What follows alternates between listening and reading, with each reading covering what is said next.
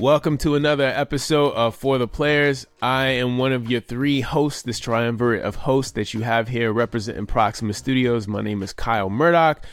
Work as the lead audio designer for Proxima. I am joined by, as usual, by my co-host, the founder of Proxima, the head of the studio, the game director himself, Harvey Newman. Insert applause. Right.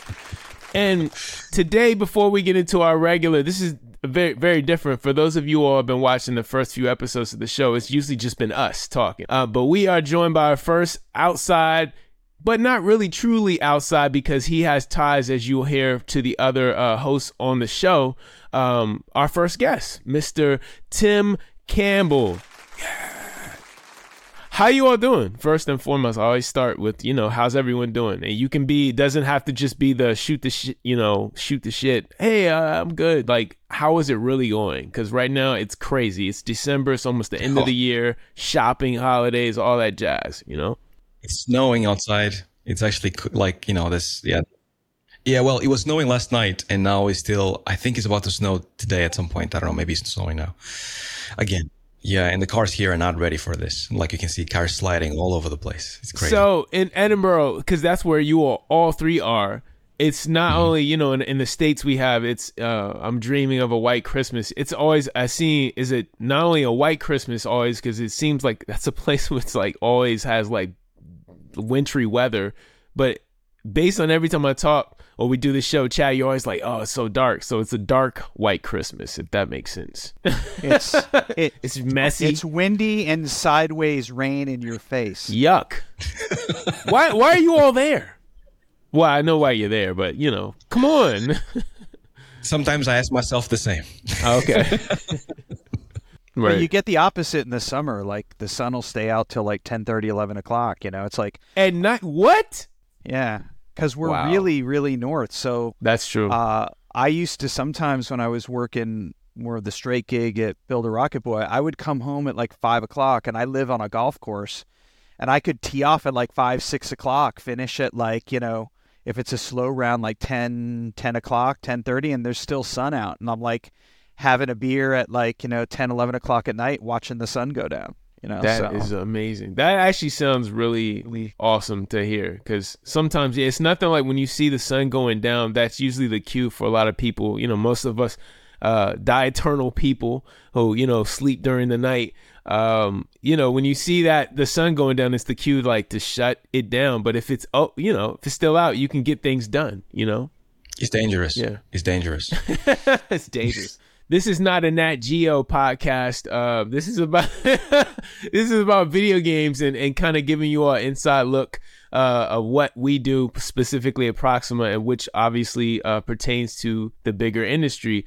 And before we deep dive into Tim's history and, you know, how you all know Tim, I want to ask you all, what did you play over the weekend, like since we last talked? So we'll start with Tim, because I feel he's our guest. So we'll go first with Tim. So I finished my second playthrough of Baldur's Gate 3 on Tactician. Wow, second playthrough, massive respect. And I did the Tactician, so I did the hard setting. Wow. So that was, and you know, it's interesting. Like I read somebody saying that you need to play it 18 times straight through to experience all the content. And when I did my second playthrough, I totally see what they mean, because like there was this like big dragon fight that happens under the city. That's like it's you know, I would say the second most difficult fight to the end fight for me anyway. It was, and like I totally blew through it and just missed it the first playthrough. Like, you know, so wow, you know, it was pretty nuts. And then I tried to play Starfield, but the problem I'm having with Starfield is.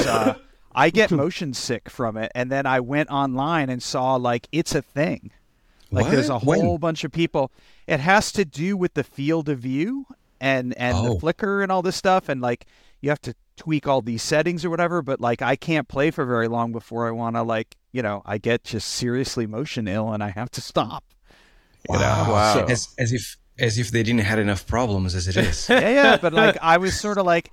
I've always had this problem. Oddly enough, it's kind of funny. I work in video games. Like, I've like when I was in business development at Atari and I had to evaluate first-person shooters, I could sit and play a shooter, but if I had to stand behind somebody and watch them play a shooter, I would get motion sick.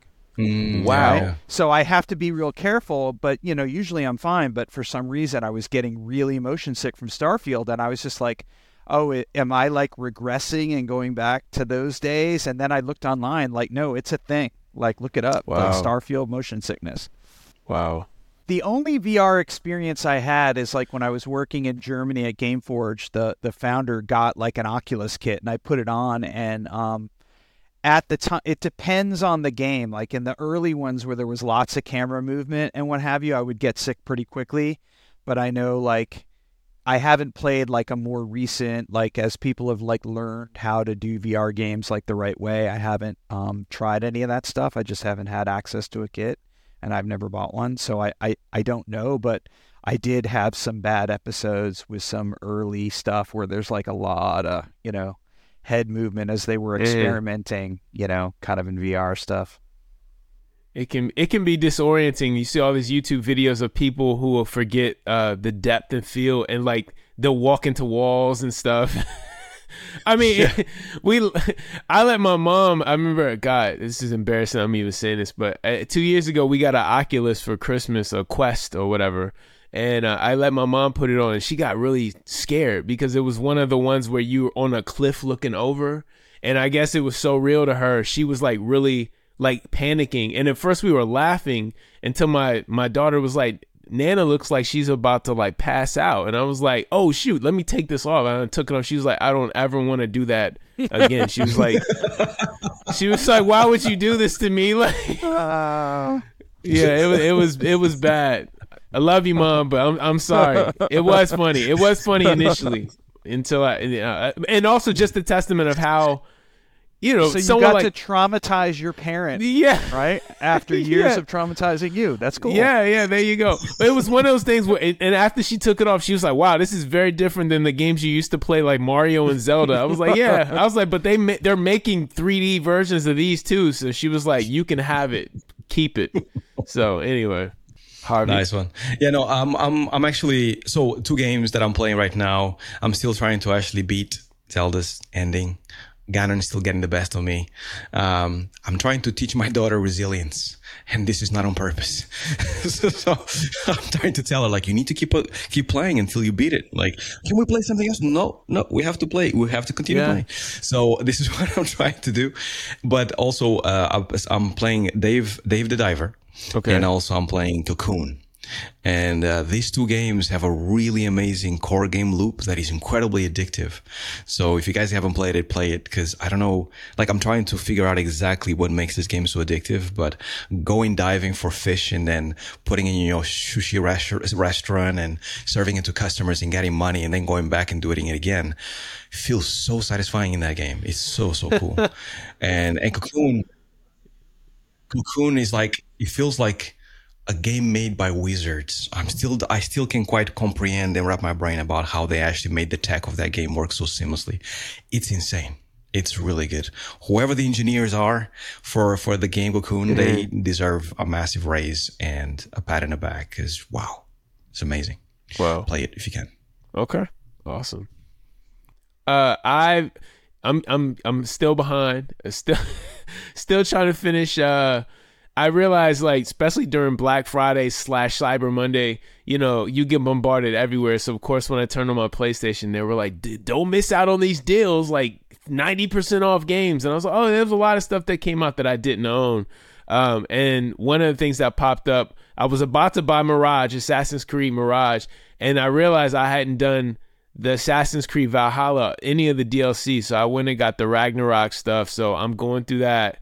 And then I actually went back to a buddy of mine told me to go play the game Returnal for PlayStation that came out a couple years ago. It was really good because he was like, oh, you like Dead Space and games like that? Like, you will really appreciate this. So I'm playing that.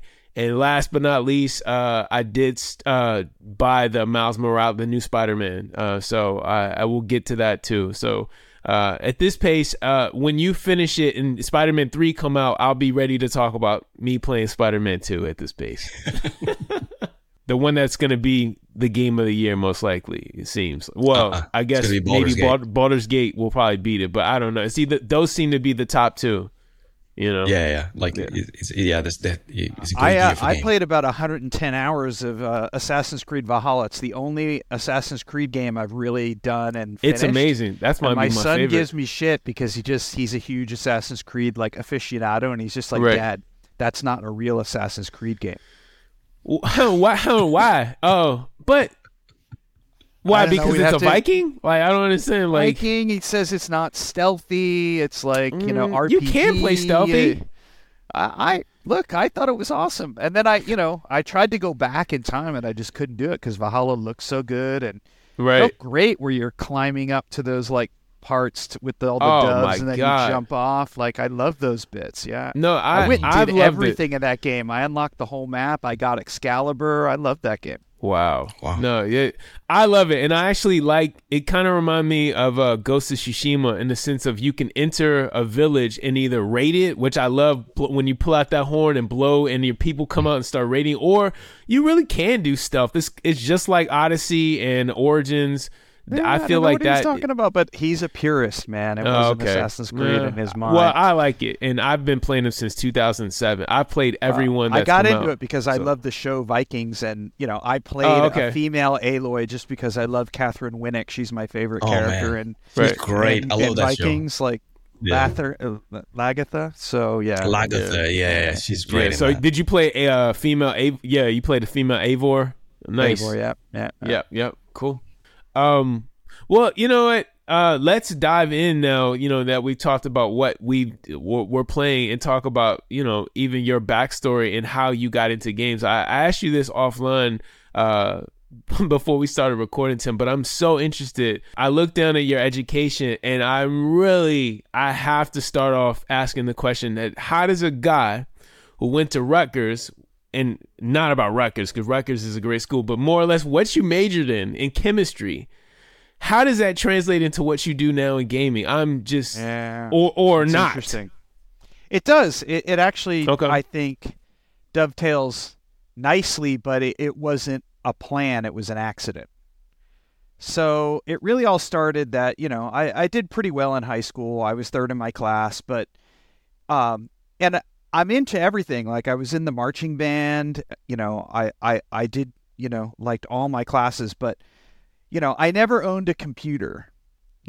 I had a typewriter back in those days. So I was a pretty lazy writer because I didn't like editing, right, on a typewriter. Cause I'd have to retype a page and take out whiteout and like paint over it and type it perfectly, or I had to retype the whole page. Right. So I kind of, was in high school really pushed hard toward, well, you're good at STEM, math and science is for you. You're not so good at the English and stuff, right? So I started really emphasizing, math and science, right? So actually when I got into, I had two choices when I applied for college. I ended up getting a full scholarship at Rensselaer Polytechnic Institute in upstate New York, which is like a really prestigious engineering school. And I went there and it was like the guy-girl ratio on campus is like 18-1, right? Oh, in favor of guys. Yeah. In favor of guys. Right. and this was back in I graduated high school in 1989. Right. So there wasn't a lot of, females going into STEM, programs as there are now. I hear like that's gone way, way up. And they would talk about how they did all these Ithaca College was nearby, and that was had a much better, ratio between men and women. And they were like, oh yeah, we do a lot of stuff with Ithaca. So you can meet, people of the opposite gender over there. And I was like, okay, yeah. And then the last band that played on campus is Iron Maiden, right? Which, I like metal, but I'm not like a metal head, right? So I'm just going up there and I'm just like, well, I don't really see this as being my social atmosphere, my people, and it's an impressive school. At the time they were the only school in America that had an undergraduate clean room, for chip making and stuff. So it was a really impressive school. And my parents were of course I had a full ride there, full scholarship, room and board, and a stipend. And my parents were like, yes, Rensselaer. And I just didn't, at that point, I was like, I just don't know if I want to be hardcore engineering. Like, I just don't know if I'm cut out for it. And then the social stuff. So at that point, my only other option was to go to Rutgers, which is the State University of New Jersey. And so, like, that was the only other school my family was like, you know, could afford at the time. And I got some scholarships to go there. And I just reasoned that it was a big school. There's a lot of variety. So, you know, I went there and I started out in the engineering program. So I was a chemical engineer. And, you know, a couple years in, I was doing really well. I had great grades, but I love science. I love what I got, the education and what it did for my mind and the exposure. But I'm kind of like, I love science this way. And when I started to realize I was going to have to pick a field within like chemical engineering and get like really focused down, I just wasn't that guy. I wasn't like reading the latest research and wanting to like, you know, sign up for, you know, programs to like support research and stuff like that. It just like wasn't where my heart was. What I was doing all the time was like, I hooked up with these film courses because I didn't really know that you could study filmmaking like seriously at college. And I was like, oh, cool. And there was this professor there named John Belton, who was a big inspiration in my life. And he did a lot of like cinema studies, and he's like, you know, a really well-known scholar in terms of cinema studies and film history and stuff. But then he did the first ever like screenwriting class as an undergraduate class. And I took that class, right? And I just started getting into film. Now, I couldn't major in film, but I could minor in cinema studies there. So what I did is I shifted from chemical engineering to chemistry liberal arts, because like at Rutgers, for some reason, you get a Bachelor of Arts in chemistry, not a Bachelor of Science in chemistry. And that gave me the room that I could also like major in cinema studies. And I remember like when I tried to switch, the dean of the engineering school like called me into his office and was just like, why are you doing this? You're doing really well. You've got really good grades. And I'm like, right. Yeah, my heart's just not in it. And he's just like, nah, man, we need you to stick around and stick this through. And I'm just like, yeah, nah, dude, it's not going to happen, you know? And so I switched over, and you know, I was just spending all my time making Super 8 millimeter films, like writing scripts. And then I got the crazy idea that, well, maybe I could go to film school now, you know? And John Belton got me an internship working with Martin Scorsese in New York. So I was working at Capra Productions in New York, and I was just living and breathing and drinking up all this film stuff. So I said, okay, I'm going to apply to the top 5 film schools in America. And if I get into one, then maybe like I can convince my parents to like, let me go, you know, like, cause they were just like having none of it. They were like, what? You want to go do what? You want to go make films now? Like, we started out at engineering at Rensselaer. Like, what are you doing? You're throwing your life away, you know, kind of thing. So I applied to, you know, Columbia, the American Film Institute, USC, UCLA, and I think the University of Iowa, because they actually had a pretty good filmmaking program. And I got waitlisted at Columbia, but I got into USC, which, you know, the USC School of Cinema Television at the time was, you know, I went to the, you know, the Steven Spielberg building, you know, and it was great. So I got the opportunity. I got some student loans, and I packed up and I went to California, and I got a screenwriting degree. Now, the cool thing about it, though, is that, you know, during my journey at film school, I learned a lot. I loved what I did there. I loved writing. I took legal classes. I took economics classes. Like, a lot of my colleagues at school there only wanted to do the creative stuff and thought all the other stuff was a waste. But I like my liberal arts stuff. Like, we had a great Brooke Wharton legal class, like learned all about copyrights and the WGA agreement. And, you know, I found all that stuff fascinating. Took an economics course with Art Murphy, who pretty much invented like box office reporting and variety. And like, I drank all that stuff up, right? Well, that was really fortunate that I did because of what I do now, because when I I had another inflection point where, you know, I was meeting, like, looking at, like, swimming. Have you ever seen the movie Swimming with Sharks? You should see it if you've never seen it. It's like Kevin Spacey plays this, like, crazy agent, and it's all about this, like, kid who's, like, working for him as his assistant, and he gets, like, you know, brutalized, right? And okay. I kind of had some, like, uncomfortable experiences early on in my foray into Hollywood, and I was just like, man, I just don't think this is my crowd, right? You know, I don't have, like, relatives in the business, or, you know, I think to be successful in Hollywood and not be traumatized, I think you've got to have some people who are looking out for you, you know, whether it be an agent or a manager or someone who's in the business and can, like, help steer you out of, like, you know, places where you can get seriously harmed mentally or physically, right? You know, and I just didn't have that, and I had some really kind of, like, you know, experiences that kind of, like, this ain't the place for me. And I had a buddy from high school who was in Silicon Valley working at a game developer. And he was like, oh, man, you should come up here and interview for an associate producer job at this developer I'm working at. So I flew up there and I interviewed, and they wanted to hire me. And they liked the fact that I had this, like, filmic background, because they were doing a movie monster game for Virgin, right, which was a publisher at the time. And I was like, this is great. So I go to, like, move up there. And then I learned the first rule of the video game industry. It's very volatile, because I showed up to go sign. I showed up on a Monday and I saw them. They're like, yeah, come back on Friday and we'll have a contract for you. And when I came back on Friday, the studio director sat me down and said, I got some bad news for you, kid. Virgin canceled our project. There's no job for you.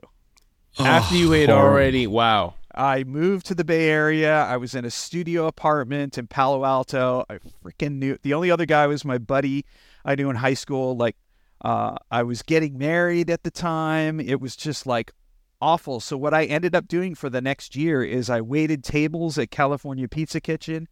And then shortly after that, I became a valet and bellman at this hotel called the Garden Court Hotel in Palo Alto, and I worked there for, like, you know, a year and a half, right? Just what were you doing cars. Meanwhile? What were you doing? You were just, like, sending out resumes, still trying to sending out resumes. Okay. I did get a little bit of contract work for a time. I ended up working for this at the time in Silicon Valley. There was, like, you know, tech companies, game companies, and then there was this thing called CD-ROM multimedia. And if you remember the game Myst, like, people thought Myst was, like, going to be a genre. So there were, like, these interactive CD-ROM experiences where you'd get, like, novels with hyperlinked text and stuff.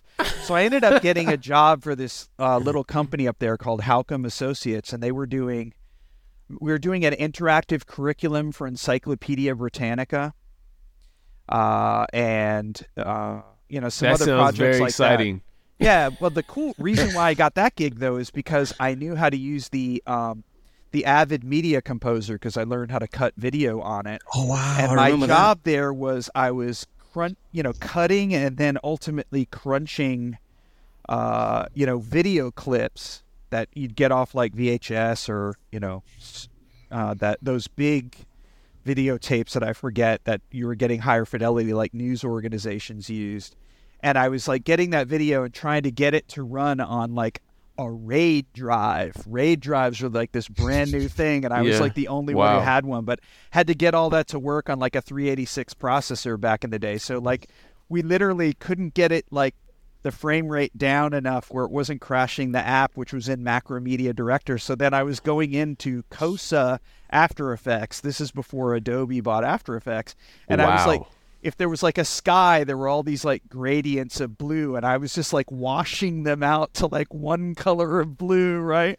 So the video would, like, you know, compress and run. Yeah, it was pretty nuts. So holy cow. It was a great experience, but that was, like, you know, I was on the project for, like, 3 or 4 months and then cut loose and, you know, had to go, you know, finding something again. Meanwhile, I'm, like, you know, parking cars and waiting tables to just, like, you know, make ends meet, you know? What did your parents think about, like, at that point? Were they just like, see, should have stuck to... they and myself, it's like, oh my God, what have I done? You know, I remember my grandmother, who she never called me. I would always have to call her. We had a very close relationship. Oh boy, when you get the call from grandma, okay. But she would call me up and she's like, and this is, you know, she's from Boston, you know, Boston Irish. And she'd be like, when are you going to stop wasting your life out there in California? And I'm just like... yeah, I don't know, Grandma. You just got to trust that I know what I'm doing, right? And then I got lucky one day. I saw an ad in the Palo Alto Weekly, which is like this like newspaper in Palo Alto, California. And I'm flipping through it, and there's like this woman had put an ad in there saying she was looking for an assistant to do like video game licensing stuff.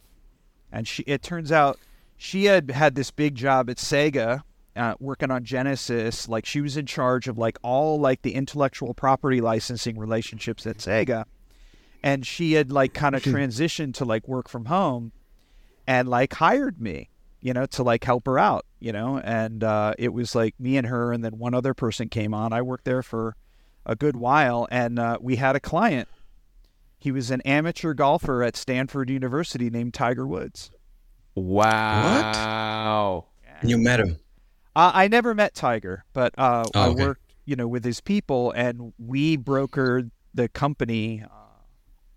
I helped brokered the deal with Electronic Arts to do Tiger Woods golf, and started that whole thing. Yeah. And that was like postgraduate education for me, because I got to learn this like thing about like intellectual property rights, and then pitching publishers. And there were 13 publishers at the time that bid for the rights for the Tiger Woods. And EA didn't even have like the number one game in golf at the time. Sierra did. Mm-hmm. And it was like fiercely competitive. And then, you know, we helped broker that deal and set that up. And then as a result, we got a lot of work either looking for intellectual property rights for publishers, or representing brands into publishers. So like, for example, you know, Activision, I worked for Activision for a bit as a consultant, and, you know, I came up with the idea to use the Soldier of Fortune license for the Soldier of Fortune game. Nice. You know, because they were looking for different stuff, and Soldier of Fortune was a client of ours, actually. It had just become a show. It was Jerry Bruckheimer's first foray into television, was to do this Soldier of Fortune show. I think it was Michael Dudikoff was the star the first year. The second year, Dennis Rodman was the star of the show. You can go look this up, right? That must have been interesting. And so when I first pitched the producer at Activision, they're like, you want to do, and this was Raven's game, right? And they were like, you want to do what? And I'm like, no, dude. Don't look at the TV show. We have the underlying magazine rights, and that's right. Like fits the vibe that you're looking for, because, you know, the Bruckheimer company was really smart. When they licensed things for the show, they would make sure they locked up all the rights. So we didn't just have the rights to all the IP in the show. There were the rights to the IP to the magazine. And when Activision, you know, saw that, they were like, oh yeah, this is really cool. And it kind of fit the vibe. And then, yeah, that was a historic, you know, thing, and that franchise carried on. So I sort of had a knack for like listening to creatives, figuring out like what like they were looking for that really that was authentic for what they were doing, and then going and talking to business people and trying to, you know, set up arrangements. So, and that's really what I've done my whole career, is I've been able to move from like the studio environment to the boardroom and back, right? And and bridge the gap between those two worlds, between business and game makers. Wow. But that's where it all started. That's how I learned how to do it, was doing that. And then eventually I left that to go work for Atari Infogrames, and started in licensing, and then worked my way to biz dev, and then production, and yeah. How did you meet these two? And what can you tell me about these two gentlemen that they would never tell? You know everything. So let's see. You know everything. I remember meeting the first time I met Harvey quite well, because I remember walking him around the city, and we went up to the Edinburgh Castle, and then we eventually ended up at the arcade Whiskey and Haggis, where you know, because we did this thing. We made Harvey eat haggis on his first trip to Edinburgh. Oh, my God. It was great. It was glorious. And he got the whiskey sauce option, as I recall. I did because we talked a lot about basketball, and I was very, very impressed with how much basketball knowledge Tim has. He's an avid Celtics fan, or he used to be. I am a huge Celtics fan. And he schooled me on, I thought I knew a lot about basketball. No, not really. Wow. So I was also a sports broadcaster when I was in college. That's one of the things I did when I was in undergrad at Rutgers. I joined the radio station, and I did it because I wanted to have my own radio show where I could play records I liked and talk to people, talk about them and stuff. So you did play-by-play or color commentary? No, I didn't do play-by-play, but I had to join another department if I wanted to have my own radio show. Right. So I joined the sports department, and I ended up getting to do color commentary. So nice. I worked with this guy, Brian Reagan, who was a really gifted play-by-play guy, and then I was doing color to try to bring analysis and give him a break because, when you're doing play-by-play on the radio, it's like... You're doing a lot of talking. Yes. And I would also, when I didn't go on the road a lot, so when I wasn't on the road, I'd be back in the studio and I'd do the halftime stuff to, again, give those guys a break. So, yeah, that was cool. Wow, man. I did once, though, when I went back to an E3 a few years ago, I was at the game in, Staples Center when Kendrick Perkins, fell and broke his leg, where it was, neck and neck. And it looked like the Celtics might actually pull off another shocker. Oh, this is the Kevin Garnett, Paul Pierce era. Yeah, it was the second time around. They had won the championship the year before, and this was them in the finals. And it's the only time I've ever been to a finals game in person, which was a real treat. I was just, I had an extra free night when I was at E3, and I was just I went to a reseller, and I'm like, I can get a ticket. I could go to the game tonight and see the Celtics play LA in. I got to do that, right? So I did. And again, I was keeping a low profile, but all the people around me started to figure it out, right? And they were all just like, "Yo, you a Celtic fan?" And I'm just like, "Yeah." But I was being respectful. I wasn't, And then, when Kendrick Perkins went down, he broke his leg, in the game, brutally, And then, the game just... it was kind of tight up to that point, and then when he went down, Kobe took over, and it was just it was over. They all started to actually have some empathy for me, because they were just like, "You guys are warriors," I'm like, Laker fans being nice, It's so it was kind of nice in the end, but I was a little scared going because I was all by myself, and I'm just like, you would just take a sip of your beer every time the Celtics would score, Yeah, exactly. Instead of I was there in spirit, but yeah. I wish funny. It's it was so tight, and who knows the Lakers. It's just sad when something like that happens, and it's they just kind of steamrolled after that. But it was great. I love getting to see them in person, and Paul Pierce is one of my heroes. I love that guy. The truth. Yeah. So, I don't want to turn this into a sports show, but are you a Patriots fan? And especially this year. I mean, I was, but I mean, you got here's the thing. When I grew up as a kid, it was rough. Oh yeah, I'm a Bears fan, so I know it was rough. When William Refrigerator Perry ran in that touchdown, the next day at school, I just got brutalized. Or when the Bill Buckner incident, I was in high school when Bill Buckner, they lost to the Mets, and I went to high school in New Jersey, right? So the whole school is either full of Yankee fans, who all become fair weather Met fans. Right. Right? And it's what are you going to do? Cry like Calvin Schiraldi? Yeah, dude. That was brutal. It was brutal for years, and now we're the evil empire because Patriots are winners and Celtics have come back and shown good teams, and the Red Sox have now won some World Series. So now all of a sudden Boston's the town. But when I grew up, we were the underdog. People love to make jokes. So anyhow, I was the studio head for a company called Build a Rocket Boy, and we had the good fortune of recruiting Harvey out of DICE in Sweden, I think, at the time, if I remember correctly.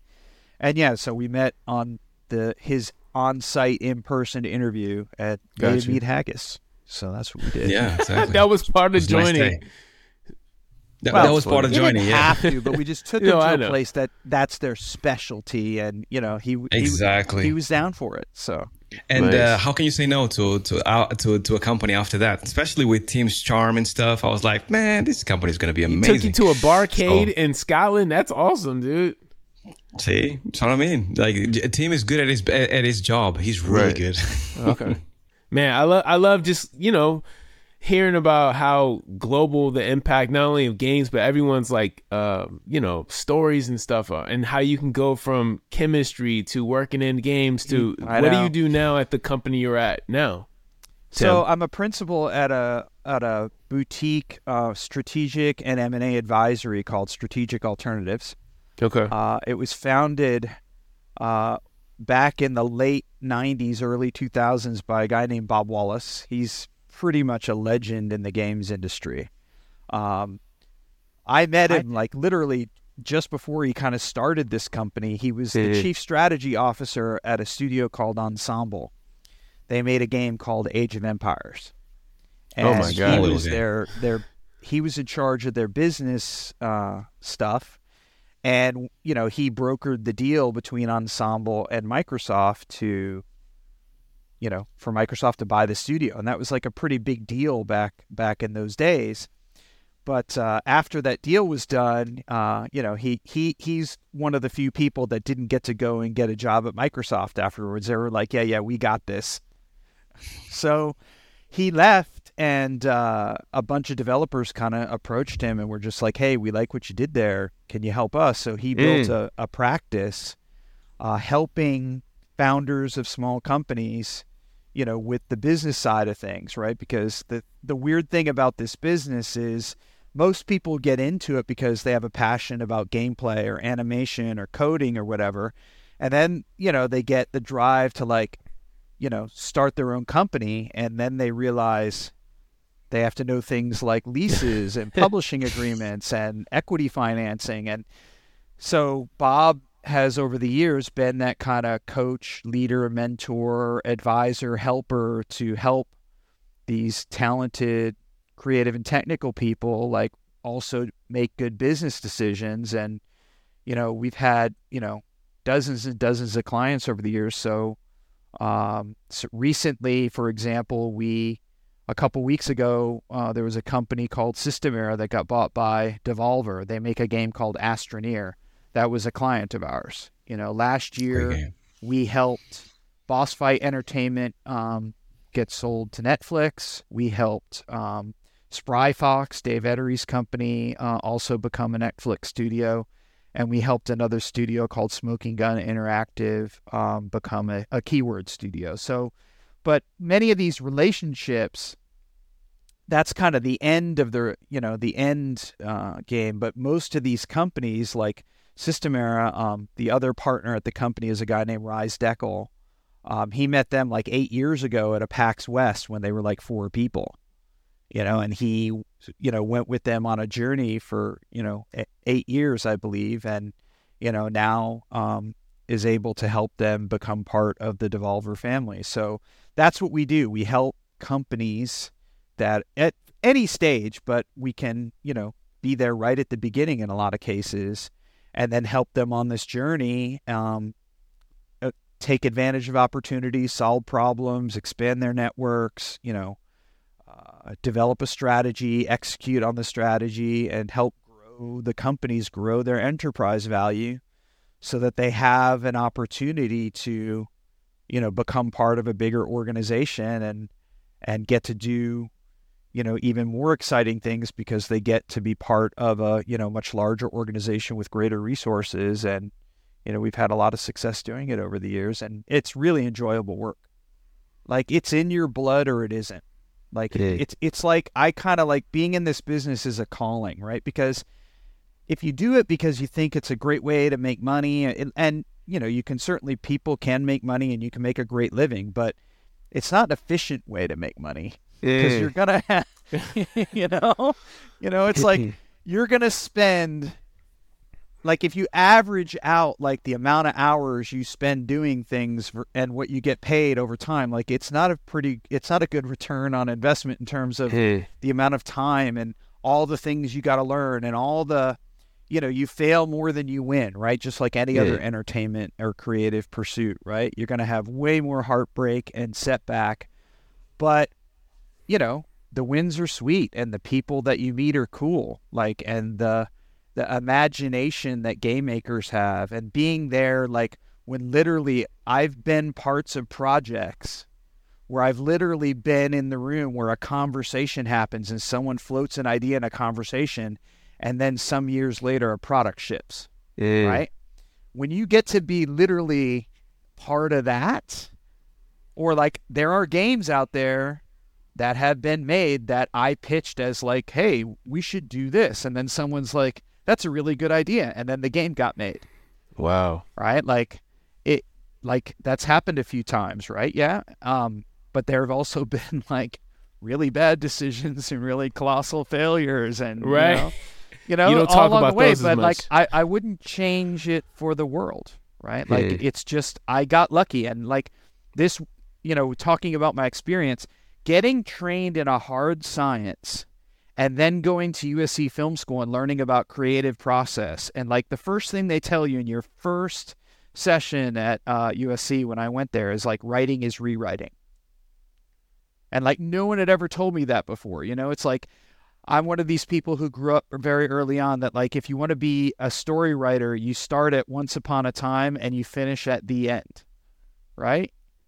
All right, I got to write the beginning to the end, you know, and it's just like, no, you can sometimes start in the middle, or you start at the end, or you start with a kid, you know, and then you're iterating and iterating and iterating, and then you're cutting and iterating. And so like that plus learning, you know, I learned how to program in Fortran, because at the time when I was coming up, that was the language of engineering. So engineering, for some reason, used Fortran. So I didn't learn a practical programming language, but I did learn a programming language. And I put stuff on mainframes and, you know, had to wait for things to compile and dealt with some of that stuff.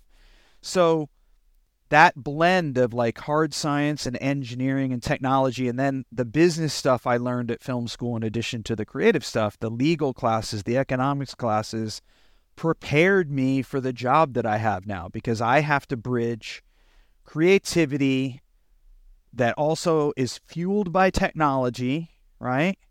And then make it work in business, right? And so in retrospect, the training and experiences that I had was perfect.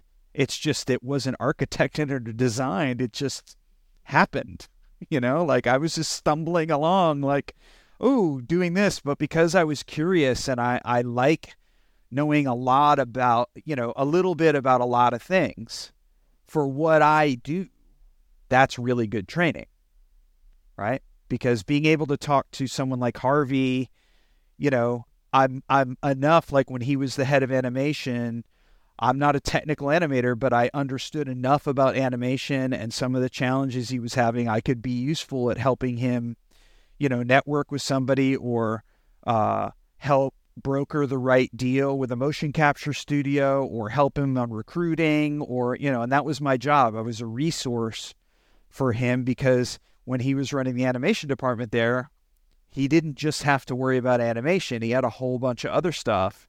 So I was there to kind of like help him with the other stuff so that then he could like get some of that stuff put to bed so he could get back to animating, right? Or helping his animators with the act of animating, or the pipeline of animating, you know? I actually that's perfect, Tim. I actually have, like, on the last episode, I think it was the last episode or the episode before that, we talked about the difference between being street smart and being an academic, right? And I think you are the embodiment of that, where, you know, you take a bunch of different knowledge that you gather from a bunch of different things. And I'm pretty sure you even learned things from like parking cars and things like that. I parked and Steve Jobs' car multiple times. See? And you brought it all together in your job. Yeah, no, it's really cool to see, because stories like yours are like super inspiring for people like myself, because it's a reinforcement that even though you think that there's a linear path to a career, sometimes you just have to actually let life tell you what exactly is your vocation. I think the thing that saved me more than anything else, if I had to pick one thing, it's curiosity. you know, I'm curious about so many things. Like, I'm curious about people. I'm curious about technology. I'm curious about games. I'm like, my kids the other night, you know, like, I can go deep on like NBA stuff. I know baseball. I know music really deeply from like the late 80s till maybe like the mid 2000s. Like, in that span of time, like, you know, I can this is true. Down. We talked about hip hop as well on that dinner. Yeah. Oh, so, wow. What? Okay. Yeah. 100%, Kyle. We talked about hip hop and I was like, man, Tim is cool. Yeah. But like, but any, you know, and before like oldies from my parents, but like, yeah, like the generation gap has definitely hit me because, you know, I like Taylor Swift, but I couldn't name a Taylor Swift song to save my life. Oh, really? Right? You know? Yeah, yeah. So probably I start to drop off a cliff in like, you know, mid 2000s, late 2000s, and, you know, like I get real spotty after that, you know. So. Yeah. Wow, man, you know, the idea usually like in life, they always say like, you know, you're only using a fraction of your brain power and all that stuff. And I always think about people left brain versus right brain. I feel like just hearing your story, Tim, man, you're using a lot of facets of your brain. Like, because you just talked about the creative aspect, and I'm more of a creative. And usually that left brain stuff, the more pragmatism, the business stuff is usually, I'm so averse to it. But I love the fact that you said you're curious, and which makes sense that you majored in chemistry, a science, because, you know, scientists, it always boils down to, at least what I know, curiosity. And I think that's just so cool, man. Well, the cool thing is like, it's, I always thought like, oh, I'm good at math and science. I'm not so good at like humanities or arts. So I'm not that creative. And then it wasn't until I got to college that started to change for me. And it was I can remember because I was curious, I took an expository writing course, the most boring form of writing, right? And I had this really great teacher, and it was also the first time I ever got to use a word processor. So all of a sudden, what I discovered was the big barrier to writing for me was that I was lazy. I didn't like retyping pages. I didn't like rewriting pages, like my hand, you know. But when I suddenly got to use WordPerfect on a PC, or like, you know, Mac Writes on Mac Classics at the library at Rutgers, all of a sudden I loved writing, because all of a sudden like I could like fix things and rewrite. And I got into this expository writing class, and this teacher, I can't remember her name. She was just wonderful. We would do all this reading, and then we'd have to write these, like, you know, compare and contrast or analyses of what we read, or explain things to the class or whatever. And then all of a sudden, like, I was like, she was calling out my stuff and like having me read what I wrote to the class. And she was really encouraging. Right. Cool. And it just kind of pushed me. And then when I got the opportunity to like, well, I'd never, other than like when I was in grammar school, I'd never written anything creative.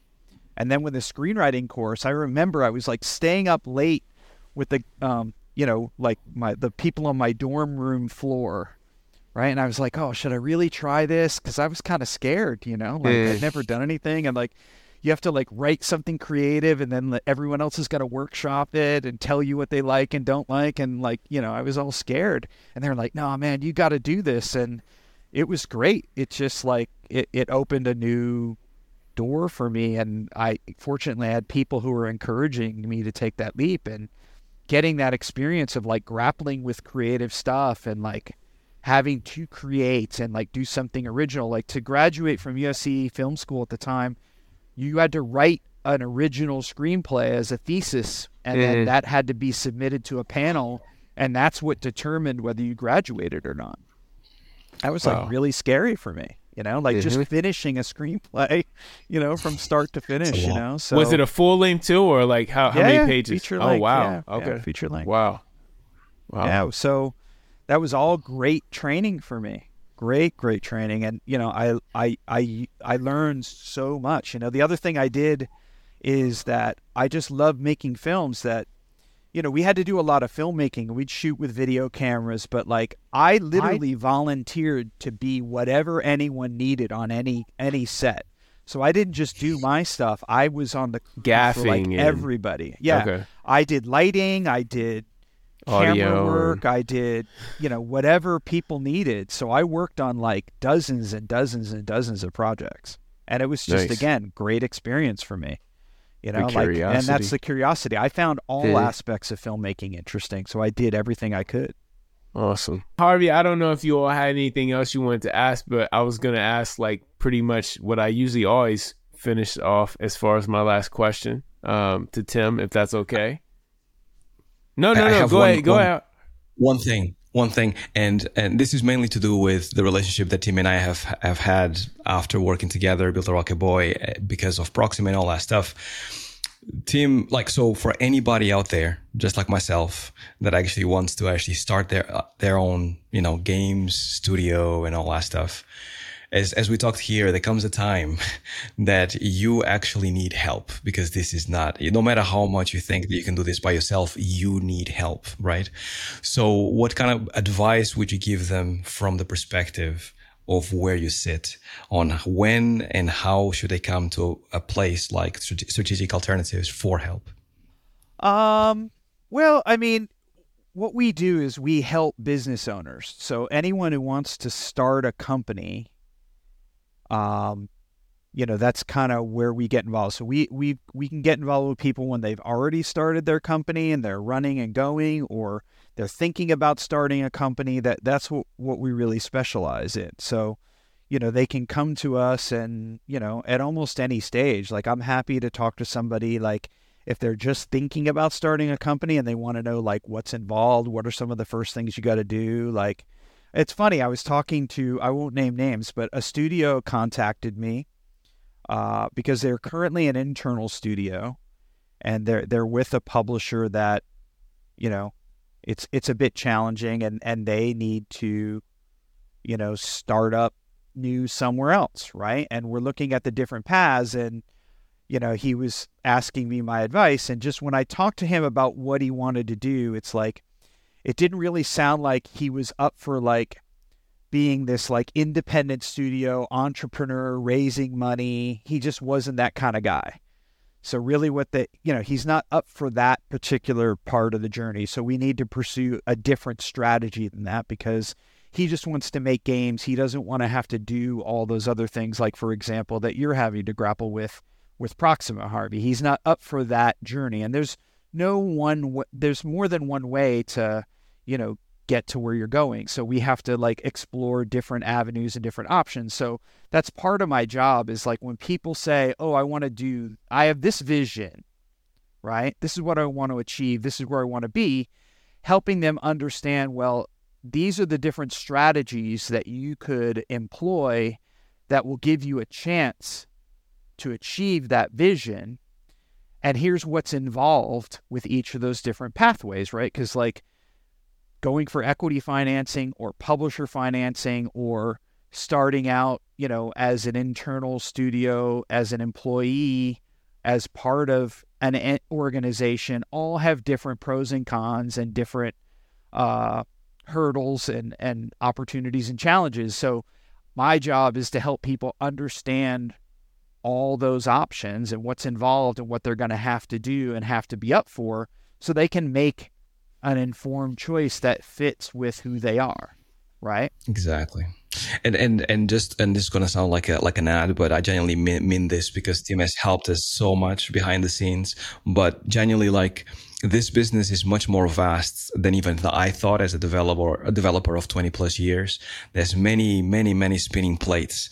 And if you are a developer with experience or no experience, and you just want to go into making a game in a studio and you just think that it's about making games, unfortunately, it's not that simple.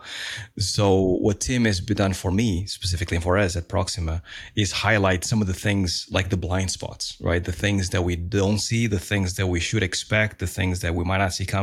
And he does this in a really good way, because he's very thorough and direct, but not in a way that kind of scares you away in any ways, right? Man, what a journey. And, the last thing I usually have asked on this show, the three episodes we've done prior to this, I say, in another world, if you weren't doing what you're doing now, Tim, you would be you fill in the blank. And I have some suspicions about what you could say based on the last all we talked about. I mean, my latest passion, as people could see, is the thing I do as my hobby is I love to sing and play music.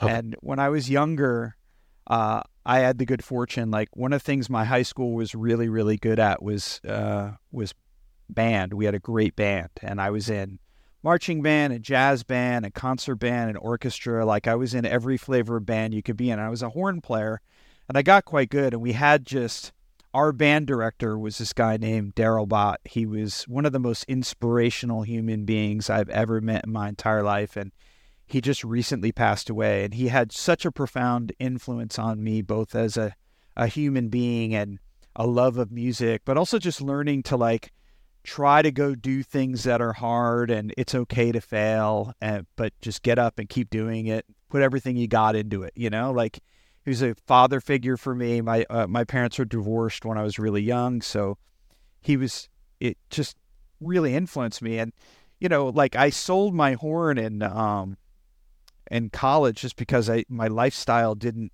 allow me to be part of an orchestra or whatever. And I always wanted to get back into it.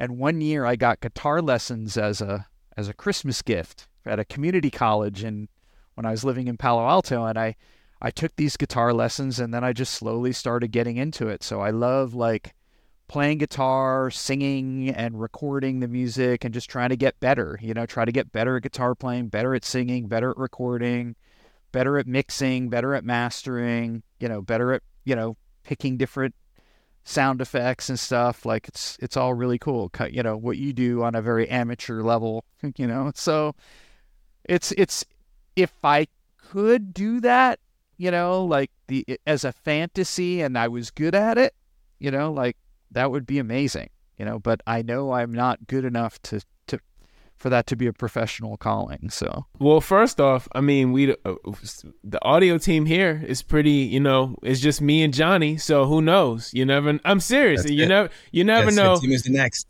But also too, just because most people never pick what I do in audio to follow, for follow up and fill out that question. I'm curious, what DAW do you use? What do you use? Do you use Pro Tools? Because you mentioned Media Composer. Are you staying in Avid? I use Ableton, but okay. I only use Ableton just because I got a Focusrite Scarlett, and Ableton came with it, so I started with that. But I got a buddy of mine. I was in a band for a while with this buddy of mine, Laddie Irvin. He's one of the most talented musicians I know, and he's trying to get me to, he says PreSonos Studio One is the shit. So he's like, you got to be doing that, man. And I'm like, I feel just so I've stuck with Ableton. I've watched so much Ableton's tutorials. Yeah. I just know it. Now I'm sort of oh, really? Can I shift at this point?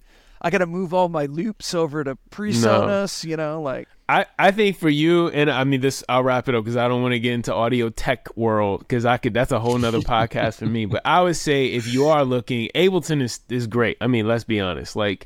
And as a person who's worked in Pro Tools pretty much my whole professional life, and only because I learned it in college 20 some years ago, I would think that if you did want to explore another DAW, go to Bitwig. It's the people who made Ableton made it, and it's like Ableton on another, meets what is the open source that people always use, Linux. It's like Linux in that sense. It's very whatever you want to do that Ableton can. Ableton can pretty much do everything with Max for Live and all that stuff. Bitwig is that on another level. It's just no one really talks about it as much.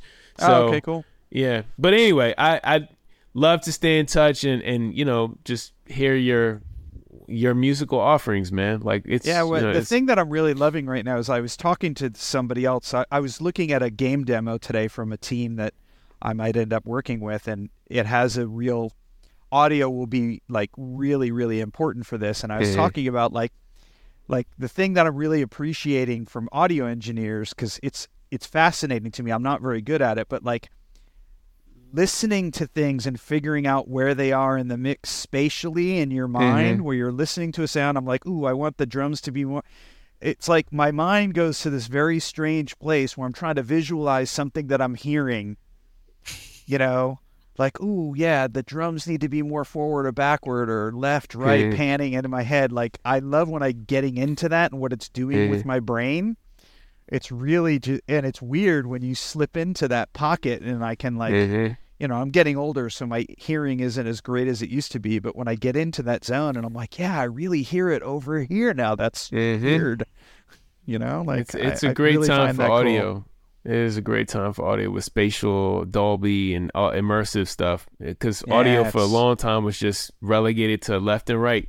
Now the stereo image is just, it's 3D now, 4D in a lot of ways. Cool. So anyway. I love it. Well, man, thank you, Tim, for coming on the show. And I mean, really, I guess if I had to do a summation of what I've learned, because every episode for me on the show, like I gleaned something for, especially from, you know, whoever I'm talking to.